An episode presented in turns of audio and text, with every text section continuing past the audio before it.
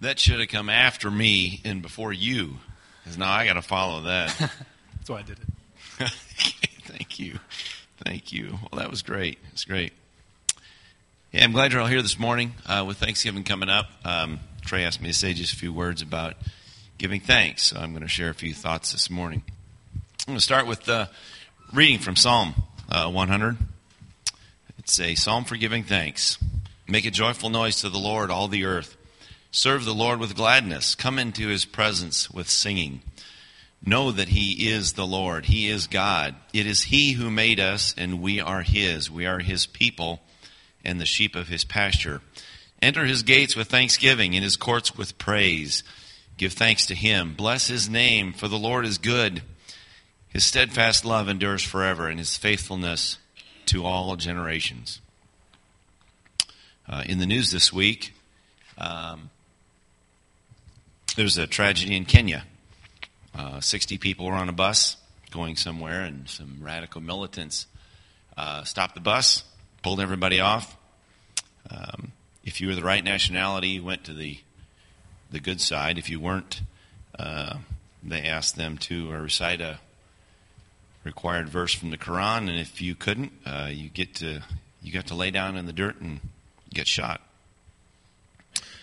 Um, those people were probably Christians uh, in that area. Either you're Christian or Muslim. You're one or the other, and they were not Muslim. And um, that is really hard to give thanks um, to God for being a Christian in situations like that. Um, but that's what we're called to do, and uh, we pray that um, they're with Him now. But uh, we are called to give thanks in all situations because God is sovereign and uh, He knows everything, um, and we don't. Um, but we are uh, thankful this morning that we're here and we're able to praise and worship without persecution, nothing close to that. And uh, I'm sure that uh, we're all thankful to God for His gifts, but we can't really imagine the magnitude of His gifts until any of us have been in a situation like that, where we are really really down and out um, and have no hope. And uh, that's where we really find God. So I would just uh, ask this morning that uh, we would be thankful to God for the things that we can't even understand, that the innumerable, unimaginable gifts that we have just to be here in this place to worship Him freely. Set aside the fact that we are absolutely the most filthy rich nation in the world. Um, we have freedoms here that others have died for. Uh, so we are we are so thankful for that. um, so um, I'm going to keep this short. I uh, saw a little blurb on the web this week that said knowledge is knowing that a tomato is a fruit, and wisdom is knowing not to put it in a fruit salad we can all be thankful. That's, that's the knowledge part. But how we live out that thankfulness is the wisdom. We need to live a thankful life. Um, it's, it's great to say thank you. It's great to be thankful. But it's another thing to live a devoted, thankful life to a God that sent the Son that He loved more than we can imagine to die for us. So um, if you join me in prayer this morning, Father, uh, we just, we don't know the bounds of your love. We cannot imagine how much you love us, but we know that you do. We know that you love us regardless of what we are, and we put our faith and our hope and our trust in you. And Lord, we are so thankful for all the gifts, the ones we can see and hold and touch, and the ones we can't. So, Father, we just ask you to send your spirit to stir in us uh, that that motivation to live out our thankfulness to you, to just to share with others the good news that you have sent your Son to die for them and us and, and all that would have you in their hearts, Lord. So uh, this week, as we head toward Thanksgiving, we just ask you to to be with us, to show that thankfulness to others in in ways that you would uh, you would lead us, Lord. We just thank you for loving us, for the uh, the knowledge of salvation that we get to spend eternity with you, Lord. In your name, amen. Amen. well, howdy, folks. Hey, good morning. If you have your Bibles, go ahead and grab them at this point in time and uh, turn with me to the book of Amos. Uh, we're going to be ending our sermon series this morning. We've been in the midst of a series on the book of Amos. It's a minor prophet, kind of towards the end of your Old Testament. Uh, if you don't have uh, your own Bible, there's some Bibles scattered in the pewbacks in front of you. And if you don't have access to either of those, most of the text should be on the screen. Uh, we find ourselves today in Amos chapter 7, and uh, we're going to finish the book. So that means we're going to w- make our way through Amos chapter 7, 8, and 9. So you're going to need your text. We're going to go pretty quickly at a breakneck speed, uh, but I have faith that we can do it. So Amos chapter 7, 8, and 9 is where we're going to be. Uh, as you're flipping there, let's, uh, let's do this. I'm going to pray for us, and then we'll dive right in. Father, thank you for the morning. Thank you for the privilege of being here. We ask that through the power of your Spirit that you would help us to understand this text, what it meant for, for the people that you wrote it to many years ago, and what it means for us, because your word is for us today. And so help us, we pray, to learn from this wonderful book of Amos. Uh, we ask it in the name of Jesus. And God's people said, Amen. Amen. So I want to ask you a quick question. I don't know if it's something that you've probably ever thought about. In fact, I would guess you probably haven't. Um, so here's the question uh, what is it, do you think, that preachers, that pastors like myself, have nightmares over? Just think about it for a second. What do you think I wake up in the middle of the night with a cold sweat and I uh, get up from my bed uh, panicked over? What kind of a nightmare would cause a, a pastor or a preacher uh, to wake up in, in that way? Well, lots of things, but I want to share one specific bad dream that I had uh, just, uh, just about a week ago. And uh, typically, I don't remember dreams. I don't know about you, uh, but this one uh, I remember because I was right in the midst of this uh, nightmarish kind of a dream when one of my kids cried out and woke me up. So I was startled from sleep. Therefore, I remembered the dream. And so, what do pastors dr- dream about? What are we afraid of happening? Well, um, uh, in this particular dream, what, from what I remember, um, I was at a church. Well, I'm a pastor. So I was at a church, and uh, I walk in the church, and there's a large crowd. Uh, lots of people in the church. My family is there, people I recognize. A lot of people that I don't recognize are there as well. And uh, I wasn't exactly sure why I was there. So I, re- I think I remember recalling asking someone, hey, what's going on here? You know, why are there so many people in my church? This is wonderful. And uh, they said, Well, didn't you know that so and so passed away? And I said, No, I didn't know that so and so passed away. And they said, Yes, and you're doing the funeral. And I said, I'm doing the funeral? And they said, Yes, and it's right now, today. Uh, and this is what pastors have nightmares over is coming to church finding out that someone died and they're in charge of doing the funeral and uh, what's worse if i remember my, my dream i didn't know the person and so I remember being all worked up in my dream. I don't know this person. I'm, I'm supposed to, right now, on the spot, do his or her funeral, and, and it just threw me into a tizzy. So if you, if you want to know what pastors freak out about, it's things like that. So, word to the wise if you're going to die, let me know, okay? Just let me know. And if you want to have a wedding, let me know, you know? Uh, don't, don't throw it on me, okay? Uh, that's what I, I have nightmares about. So I want to ask a second question. It's kind of related. What do you think three year old girls have nightmares about? You know what three year old girls have nightmares about? Uh, I don't know if you remember when you were a three year old, or if you're a girl. Uh, maybe you have a daughter. Um, uh, uh just a few days ago, my, uh, my kid, two my, my oldest kids are sick, and so they were taking a nap. Uh, they don't ever take naps, but they were sick, so they're laying on the couch and they're taking a nap. And something startled Piper and I don't know what it was. Maybe somebody rang the doorbell, or maybe it was Shelly, or I don't know. Something kind of startled and stirred her from her sleep. And so she kind of was in this half dream state, you know, half not. And uh, I don't know the exact words. I should have asked my wife. But she said something, uh, something to the effect of, in a kind of a whiny voice, He's not going to let me watch another show because my daughter loves to watch TV and she loves to watch cartoons, and she loves to watch it on the TV, and she loves to watch my phone. And apparently, uh, she was having a nightmare to where he, someone, I don't know if it was me or someone else, was only going to let her watch one show. And she was beside herself, and then she went right back to bed. So, uh, you know, I don't know what gives you nightmares. I don't know what kind of bad dreams you've been having lately. But the reason we're talking about dreams, and particularly bad dreams, is because as we finish up the book of Amos here in chapter 7, 8, and 9, uh, what we get is a series of five dreams. Uh, the Bible calls them visions. Sometimes uh, the prophets have visions or dreams while they're awake, and sometimes they're asleep. We don't really know with Amos, but he is going to have a series of five visions. If you take a look at the chart behind you, we've been making our way uh, through the book of Amos. And uh, we come to the last two sections of the book.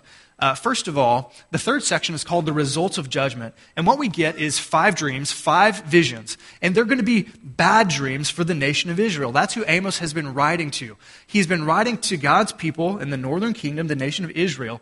And these five dreams, these five visions that God gives Amos to share with his people portray the coming results of, of judgment that God has been predicting.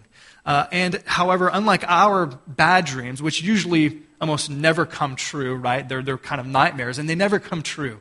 But Amos's dreams for the nation of Israel, unfortunately, most of them are going to come true. And so, what we're going to do is we're going to kind of work our way through this large section, uh, the results of judgment. We're going to work through these five visions, and then the book ends happily. Uh, eight and a half, nine chapters of Amos have been have been kind of harsh. God has been disciplining His people, and yet there is still hope. And so, the book ends in chapter nine with verses 11 through 15 with the restoration. That is God's restoration of His people after judgment. So, if you'll turn with me to Amos chapter 7, we're going to work our way through this rather quickly, and we're going to work our way through a set of five dreams, five visions that demonstrate the result of God's imminent judgment on the nation. Uh, the first vision starts in chapter 7, and it's through verses 1 through 3, and it's the vision of locusts. It's a vision of judgment by locusts. Let's read this together, starting in verse, verse 1 of chapter 7. This is what the sovereign Lord showed me. He was preparing swarms of locusts after the king's share had been harvested, and just as the late crops were coming up. When they had stripped the land clean, I cried out, Sovereign Lord, forgive. How can Jacob survive? He is so small. So, verse 3, the Lord relented.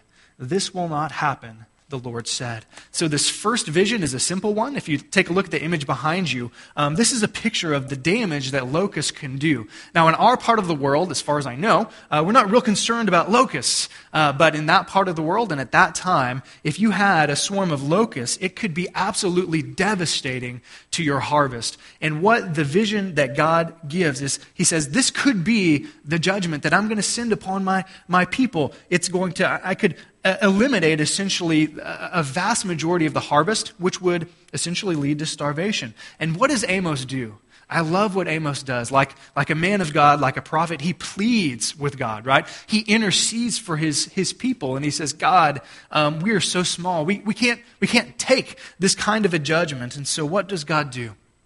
God, in his mercy, says, okay, this will not be the judgment that I will bring. And he relents. So, we've seen the first vision it's of locusts. The second vision is a vision of fire in verses 4 through 6. Let's read that together. This is what the sovereign Lord showed me. The sovereign Lord was calling for judgment by fire. It dried up the great deep and devoured the land. Then I cried out, Sovereign Lord, I beg you, stop.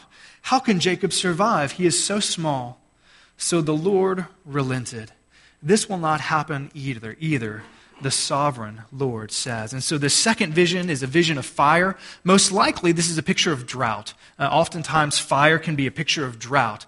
And I don't know if here in central Illinois you guys have ever had a drought, but where I'm from, uh, down in South Texas, uh, we for several years have been uh, in a really severe, severe uh, drought. And a drought could be just as devastating as locusts, essentially uh, killing off uh, harvest and food and leading to, to lack of water, lack of food. As you see in the image behind, this is what this is what it can do to a land, just to give you an idea. And so, what does Amos do? Uh, in, in the same way, he pleads for his people. And he says, God, the nation is so small, we can't endure this kind of a harsh judgment. And so, God, in his mercy, uh, relents and he says, I'm not going to do that. And when you look at that word, this idea of God relenting or changing his mind, it, it refers to someone turning away from an earlier decision because that person is deeply stirred by the appeal of another person. I've shared with you this story, so I'm going to be brief. In fifth grade, uh, I was in a program called DARE, D A R E, and it had something to do with drugs. I don't know what it stands for, but it had something to do with staying away from drugs. And as you know, because you've probably heard me before, uh, in the fifth grade, we had a DARE officer, and he would come to our class, and my fifth grade class was by far the worst fifth grade class uh, probably in the history of my middle school. Now, of course, I didn't have anything to do with that, but everyone else in the class was really bad. However, on this day, However, on this day, uh, I was the one who caused the scene. I had a friend, and he had a pen, and I've told you the story before. Uh, and I, he was pretending to drop my pen down the down the sink. We were in a lab, and so I thought I'm going to be clever. I took his pen and I bent you know, pins have little things that you clip. I bent it outwards, and then I hung his pin on the crossing of the sink. And I said, Look, I'm going to drop your pin in the sink. And I dropped it, but of course it didn't go through because it was caught. And I thought it was so clever. Long story short, guess whose pin it was? It was the dare officer's pin. Do you think he liked that? No, it was the proverbial straw that broke the camel's back. He went berserko. He said, You guys are the worst class ever. I hate coming here. I'm never coming again. And literally, he stomped out of our classroom. And we were all stunned. And I was like, and, and not only that, he said, You, he pointed me out, it's your fault. And I was like, I didn't know it was your pen and all that stuff. Of course, it was everybody else. I wasn't the bad guy. So, uh, you know, um, you know, my classmates, they said, You have to go talk to him. I said, Me? You have to go talk to him. It's your fault. So I was panicked, and, you know, I'm the good kid. I don't get in trouble. So I went and found this dare officer in the hallway fuming over what was just, uh, again, just the tip of the iceberg of his experience. And I apologized and I said, I did not know it was your pen. I, I would never have done it. If it was your pen, would you please come back to class? And do you know what he did? He came back to class he calmed down and he, he, he, relented and he stayed with our class for the rest of the year. And I think of that because that's what Amos is doing. He's, he's pleading, God, would you turn away from your decision to send this kind of judgment? And God, in his mercy, says, I will, I will not send this kind of a judgment, which leads us to our first lesson. We're going to see several lessons as we work our way through the text. And the first one is this intercessory prayer is powerful.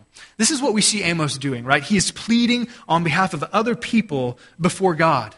James 5, verse 16 tells us this. In the context of praying for other people, it says, The prayer of a righteous man is powerful and effective. And so Amos shows us this. James says, listen, if we are righteous people pursuing righteous and holy lives, then we need to be praying to God on behalf of other people. It's, it's powerful, it's effective. And so I want to ask you, who do you need to be praying for? Who is it that you, like Amos, need to be interceding for?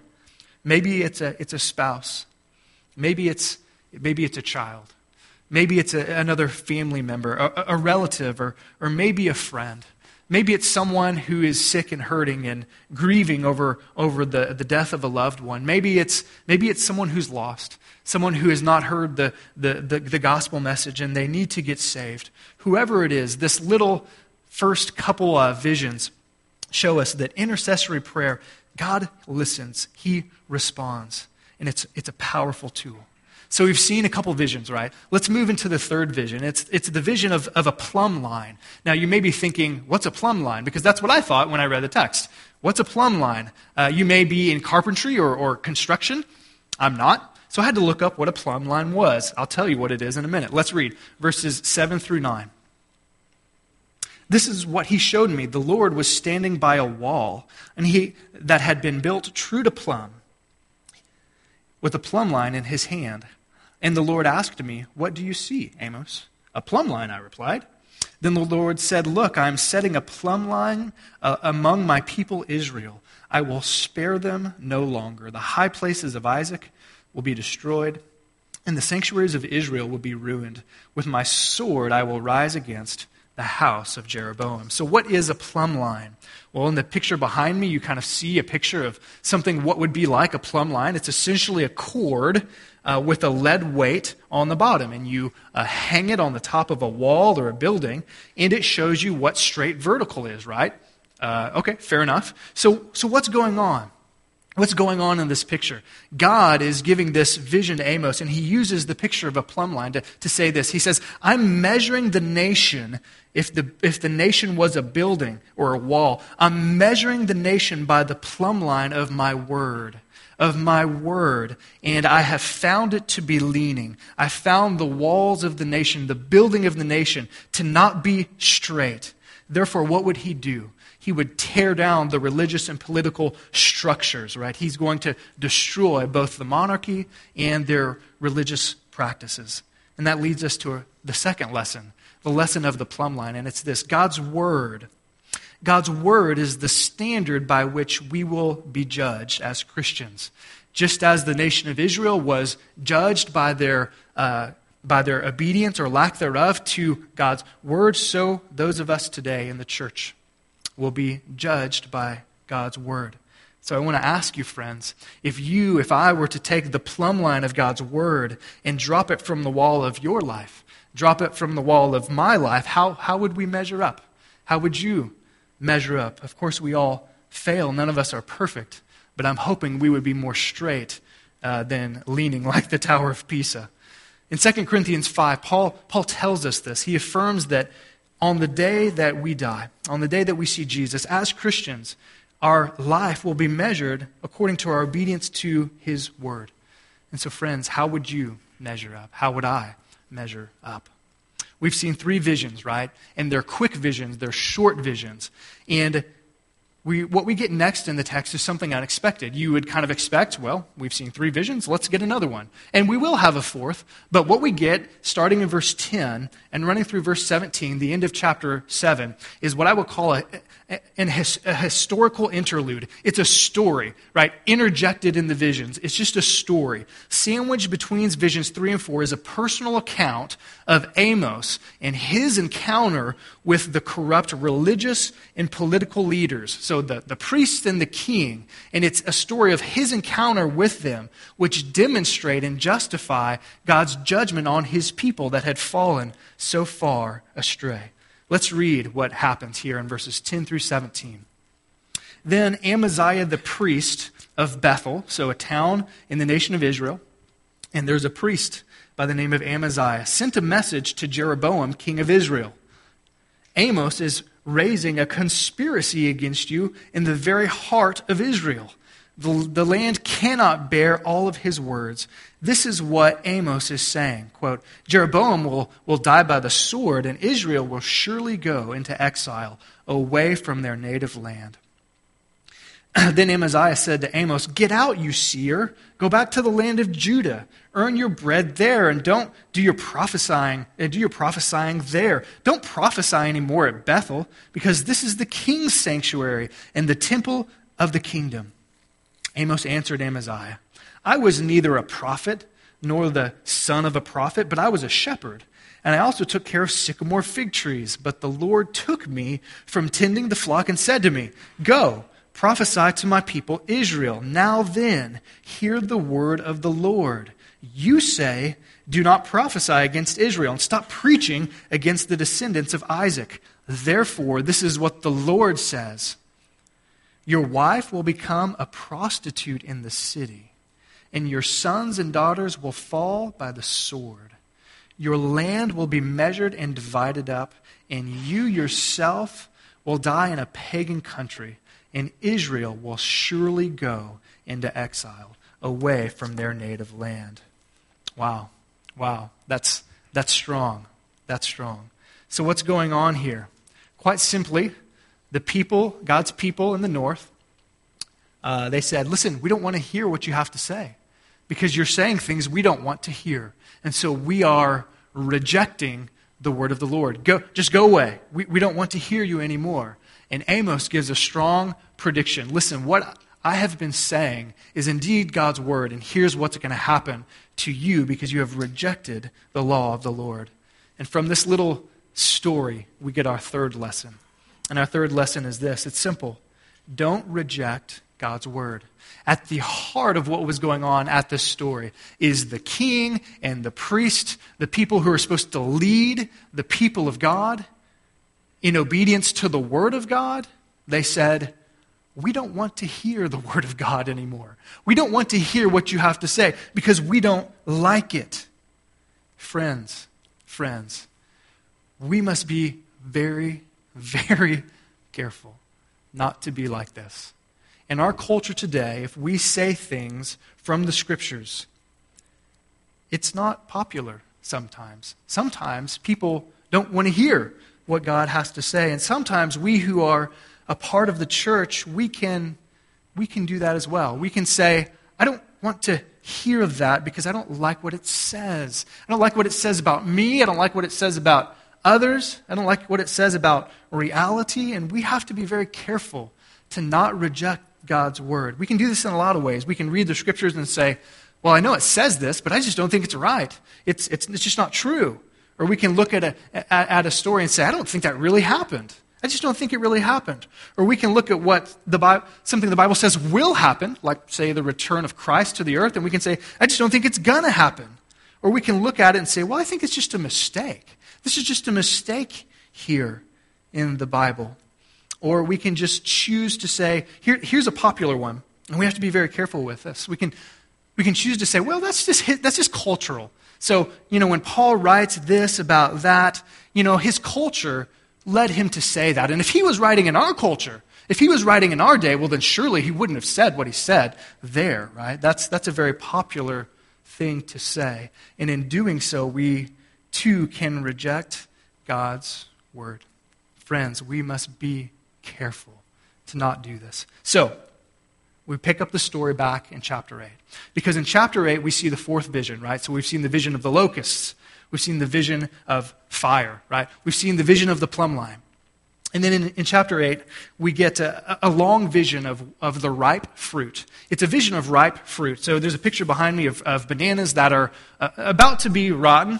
I don't know about you. You know, some people are like, oh, that's perfect. That's how I want to eat them, right? And you take it and, oh, it's sweeter. Some of you say, oh, that's rotten. You know, you need to use it for banana bread or something. We all have our differences of, of opinion as to when fruit goes bad. But, but this is the image that Amos is going to use, that God's going to give to Amos. And he's going to say, listen, uh, uh, I have been patient with the nation. I have been patiently waiting for my people to repent and to turn from me. But at some point, you have to eat the fruit. At some point, the fruit ripens, and at some point, you either have to eat it, or you freeze it, or you make banana bread, or you throw it away, right? You ha- at some point, it gets bad. And so he uses this image of the ripe fruit to say, I have waited, and I've waited, and I've pleaded but now the bananas are ruined, right? Now the fruit is spoiled. And so, chapter 8 is a vision of the coming consequences of the invasion of the, of the Assyrian army. And, and I want to note, listen for it as we read, culminating in famine. Three ways, three kinds of famine. And the last may be the worst. He says this judgment is going to culminate in a lack of food, in a lack of water, and it's going to culminate in a lack of hearing a word from God. The worst is going to be that my people will not hear a word from me. Let's read chapter 8 in its entirety. We'll read it together and then we'll apply it. This is what the sovereign Lord showed me a basket of ripe fruit. What do you see, Amos? He asked. A basket of ripe fruit, I answered. Then the Lord said to me, The time is ripe for my people Israel. I will spare them no longer. In that day, declares the sovereign Lord, the songs in the temple will turn into wailing. Many, many bodies flung everywhere. Silence. Hear this, you who trample the needy and do away with the poor of the land. We've seen this over and over again, the injustice that he describes. Verse 5 saying, When will the new moon be over that we may sell grain, and the Sabbath be ended that we may market wheat? Skimping on the measure, boosting the price, and cheating with dishonest scales, buying the poor with silver and the needy with a pair of sandals, selling even the sweepings with the wheat. Notice what's going on. The people are saying, I'm tired of sitting in this worship service. I'm ready to go do life. I'm ready to go make money. And how are they making money? Dishonestly, right? They were cheating. So they're sitting in church saying, when is this guy going to be done? Because real life has to happen. And Amos is saying, no, real life is worship of God. Verse 7 The Lord has sworn by himself the pride of Jacob. I will never forget anything they have done. They will, they, will not the land tremble for this, and all who live in it mourn? The whole land will rise like the Nile, and it will be stirred up and then sink like the river of Egypt. In that day, declares the, Lord, the sovereign Lord, I will make the sun go down at noon and darken the earth in broad daylight, images of judgment. I will turn your religious festivals into mourning, and all of your singing into weeping. I will make all of you wear sackcloth and shave your heads. I will make that time like a mourning for an only son at the end of a bitter day. The days are coming, declares the sovereign Lord. Well, I will. Now, hear, hear, this. The days are coming, declares the sovereign Lord, when I will send a famine through the land. What kind of famine? Not a famine of food or a thirst for water, but a famine of hearing the words of the Lord. People will, will stagger from sea to sea and wander from north to east, searching for the word of the Lord, but they will not find it. In that day, the lovely young women and the strong young men will faint because of thirst. Those who swear by the sin of Samaria, who say, As surely as your God lives, Dan, or as surely as the God of Beersheba lives, references to their idol worship, they will fall, never again to rise. So, what's the lesson of this fourth vision?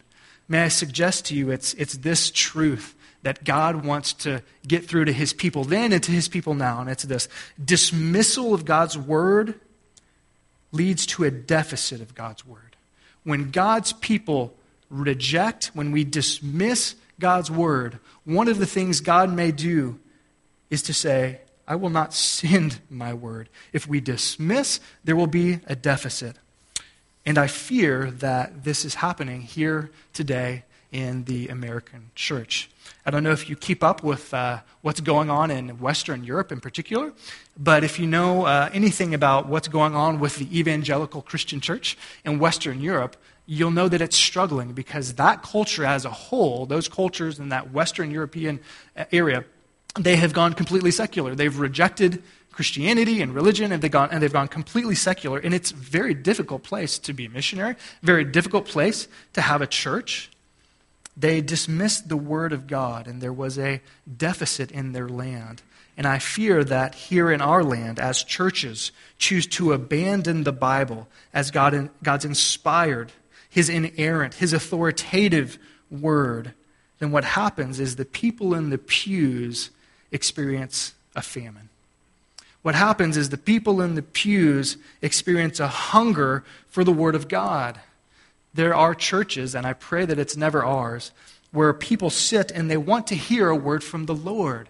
They want to hear a, a word from the Scriptures, and yet, you know what they get? They get 10 minute little mini sermonettes Listen, I like to preach, and there's a reason why I preach 30 or 35 minutes, um, mostly because I can't be short. But uh, other than that, it's because I think it's important that we hear a word from the Lord, right? Not from me, but, but from the scriptures. And in some churches, listen, they get a 10 minute sermonette, they get a reflection on a, a, social event in the day, they get a, a little reflection about psychology or some kind of self help thing instead of the word of the Lord. And, and the people may be sitting and saying, We're hungry for God's word.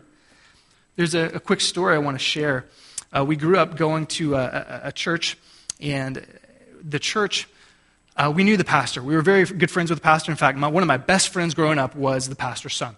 So we have a relationship with his family to this day. My mom and dad are, have a good, healthy relationship with this guy, this husband and wife. He pastored a church for many years. Um, I remember them telling a, story about them going to visit a church that he was at in Austin, Texas, which is neither here nor there. Uh, but that's where they were living, and they went to visit and, and kind of see him in his church. And they kind of came back sheepish, sheepishly to, because I was like, hey, how, how was the church? How was visiting a pastor so and so? You know, what was it like? And uh, they were like, well, it was kind of weird. And I said, well, what do you mean it was kind of weird? And they said, well, it was, uh, it was, uh, it was, it was, it was a day emphasizing the blessing and baptism of pets. And I said, What? and I, I, thought they were kidding. And he's, well, she's like, No, that, that's kind of what, that's what they did. They, they, they took the day and they, it was all about the pets and they blessed them and they baptized them and they talked about how good pets are. I like pets, you know, nothing wrong with that. But I thought, They didn't hear the word of God, and they talked about pets, and this just stunned me. And I wonder, that's maybe an extreme example, but I wonder, I wonder if, if, if in this land, as we collectively dismiss God's word, I wonder if He might send a famine of His word. I pray that He doesn't. And I'll do everything I can to prevent that. So, vision number five. We move into the last chapter of the book of Amos, Amos chapter, chapter 9. The fifth vision is is a vision of the, of the idolatrous temple in the land of Israel falling in judgment. It highlights the inevitability and the inescapability of the coming judgment upon God's people, which ultimately happened in the year 722 by the kingdom of Assyria. God says, This is the judgment that's coming, yet there's hope. I'm going to preserve a remnant of righteous people who really follow me. Let's read this, chapter 9, verses 1 through 10. I saw the Lord standing by the altar, and he said, Strike the top of the pillars so that the thresholds shake. Bring them down on the heads of all the people. Those who are left, I will kill with the sword. Not one will get away, none will escape. Though they dig to the depths below, from there my hand will take them. Though they climb up to the heavens above, from there I will bring them down. Though they hide themselves on the top of Carmel, a mountain, uh, there I will hunt them down and seize them. Though they hide from my eyes at the bottom of the sea, there I will command the serpent to bite them. Though they are driven into exile by, by their enemies, there I will command the sword to slay them. I will keep my eye on them for harm and not for good the Lord, the Lord Almighty, God's going to say, This is who I am. He touches the earth and it melts, and all who live in it mourn. The land rises like the Nile and sinks like the river of Egypt. He builds his lofty palace in the heavens, and he sets its foundation on the earth. He calls for the waters of the sea, and he pours them over the face of the land. The Lord is his name. Verse 7 Are not you Israelites the same to me as the Cushites, declares the Lord? Did I not bring Israel up from Egypt, the Philistines from Caphtor, and the Arameans from Kir? Surely the eyes of the Lord, of the sovereign Lord, are on the sinful kingdom. It will, I will destroy it from the face of the earth. Yet, and here's where there's hope, yet I will not totally destroy the descendants of Jacob, declares the Lord. For I will give the command, and I will shake the people of Israel among the nations, as grain is shaken in a sieve, and not a pebble will reach the ground. All the sinners among my people will die by the sword. All, who, all those who say disaster will not overtake us. So there's this last vision of God bringing the house down, literally, on his people. And here's a lesson for us from this little section. And it's a, it's a very important one. It's this God is able to discern the righteous and the unrighteous in the day of judgment. Did you notice the image of the sieve? What God is saying is listen, I know how to judge rightly. I will shake the sieve, and, and, and not one person, right? Not one person who's righteous will, uh, who's unrighteous will not be will not be punished, but the righteous will make it through. It's an image that God, in the day of judgment, He knows how to judge between, He knows how to tell the sheep from the goats, right? He, he knows how to accurately determine that. I, am reminded, and I won't read it, but there's a parable that Jesus tells in, Ma- in Matthew 13, and it's called the parable of, of the weeds. Uh, some people say the, the parable of the tares, right? And basically, he tells this story of what judgment will be like at the end of the day. He says, This is what the kingdom of God is going to be like. And he imagines a field. And in that field, there's both good seed and there's bad seed, right? There's wheat, which is good, and there's tares. And the point of the parable is this In the kingdom age, before Christ comes, it's going to be scattered. There's going to be wheat and there's going to be tares. And sometimes it's hard to tell the difference. Just like it's hard to tell the difference as you're sitting in the pew here, whether you're born again or whether you're not. And we don't know. But God says, on the day that I come back, on the day that Jesus Christ returns, when the kingdom comes, listen, I'm going to separate the weeds from the tares, right? I'm going to, I'm I'm to separate. I know how to judge. And so, friends, on that day, you may be sitting here, you may be faking it. You may not be a real Christian. You may have never been born again, and no one will ever know. But on that day, God will reveal whether you're a tare or whether you're a wheat. And it will be too late. And so, friends, friends, Today is the day that we turn in repentance to Jesus. Today is the day when we trust in Him as our Savior and we begin to walk with Him as our Lord because God is able to discern the righteous from the unrighteous. So the book ends, the final section, verses 11 through 15. It's short, but it's full of hope. It's full of hope. The first eight, nine and a half chapters have been God's message of his judgment on his people, but the last is sweet, and it's there for a reason. It's there for a reason. It's there to show that God is faithful to his promises, and he never abandons his people fully. It ends with a promise, a promise of restoration. Five promises as it relates to politics, as it relates to purpose, as it relates to prosperity, as it relates to peace, and as it relates to permanence in the nation. He's going to promise these five things that all of these things will be renewed. And they're all based on promises that he's already made to Abraham, to David, to the nation. And each of them will be ultimately fulfilled when Christ comes. So let's read this last section together. In that day, I will restore David's fallen shelter. That is the promise of renewed politics. I will repair its broken walls and restore its ruins, and will rebuild it as it used to be so that they may possess the remnant of Edom and all the nations that bear my name, declares the Lord, who will, who will do these things. He says, Listen, there's going to be a day when there's going to be, from the line of David, who God had promised the kingship would come, there's going to be a man from the line of David who is going to be king. And he's going to set up his kingdom, and it's going to be a kingdom that rules over all the nations. Be thinking in your mind, who might this be? Verse 13 The days are coming, declares the Lord, when the reaper will be overtaken by the plowman, and the planter by the one treading the grapes. New wine will drip from the mountain and flow from all the hills.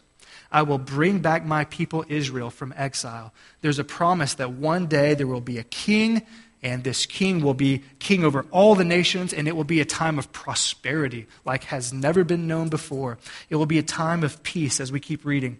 They will rebuild the ruined cities and live in them. They will plant vineyards and drink their wine. They will make gardens and eat their fruit. It will be a day of peace. They will no longer be afraid of people ruining their cities and their vineyards and their gardens. And it will be a, a day of permanence. Verse 15 I will plant Israel in their own land, never again to be uprooted from the land that I have given them. And here's our final lesson. As God was faithful to his promise of his people of old, here's the lesson for us today God is faithful to us even when we are unfaithful to him to me, this is a stunning way to end because God's people had been utterly unfaithful to him. And yet, God, because he had called them his chosen people, he was faithful to them. He was going to bring about his covenant promises to them, even though they were unfaithful.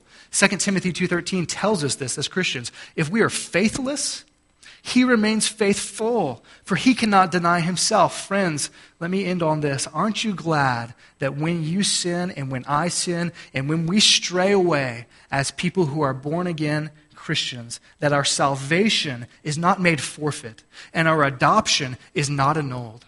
That when God says that our sins are paid for, and that there's no condemnation, that he means it, right? And that we can trust in that. And that he will never break that promise to us. And so we come to an end of this book of Amos. I hope that you have enjoyed it. I've enjoyed it. Next week, we're going to begin our Christmas series. Uh, three weeks focusing on Christ as our Prince of Peace. We see that in Isaiah 9 6, that Christ is called the Prince of Peace. And we're going to explore all the ways that Christ can bring peace into our lives and how Christ wants to bring peace into our relationships and ultimately peace into the world. Guys, have a, a wonderful Thanksgiving. Enjoy your family. Thank God for all that He's done. We'll see you Wednesday night at the, at the Eve service. Thanks for coming. Let's pray. Father, thank you for your word. Thank you for this series in Amos. It's been wonderful to hear what you care about in our lives. May we be ever vigilant to be obedient, to hear from your words, to never reject it, to never slight it, to never dismiss it, but to humbly submit ourselves to it for your glory and for our good and for our joy. And we ask it in the name of Jesus. And all God's people said, Amen. Amen. See you next week. Thanks.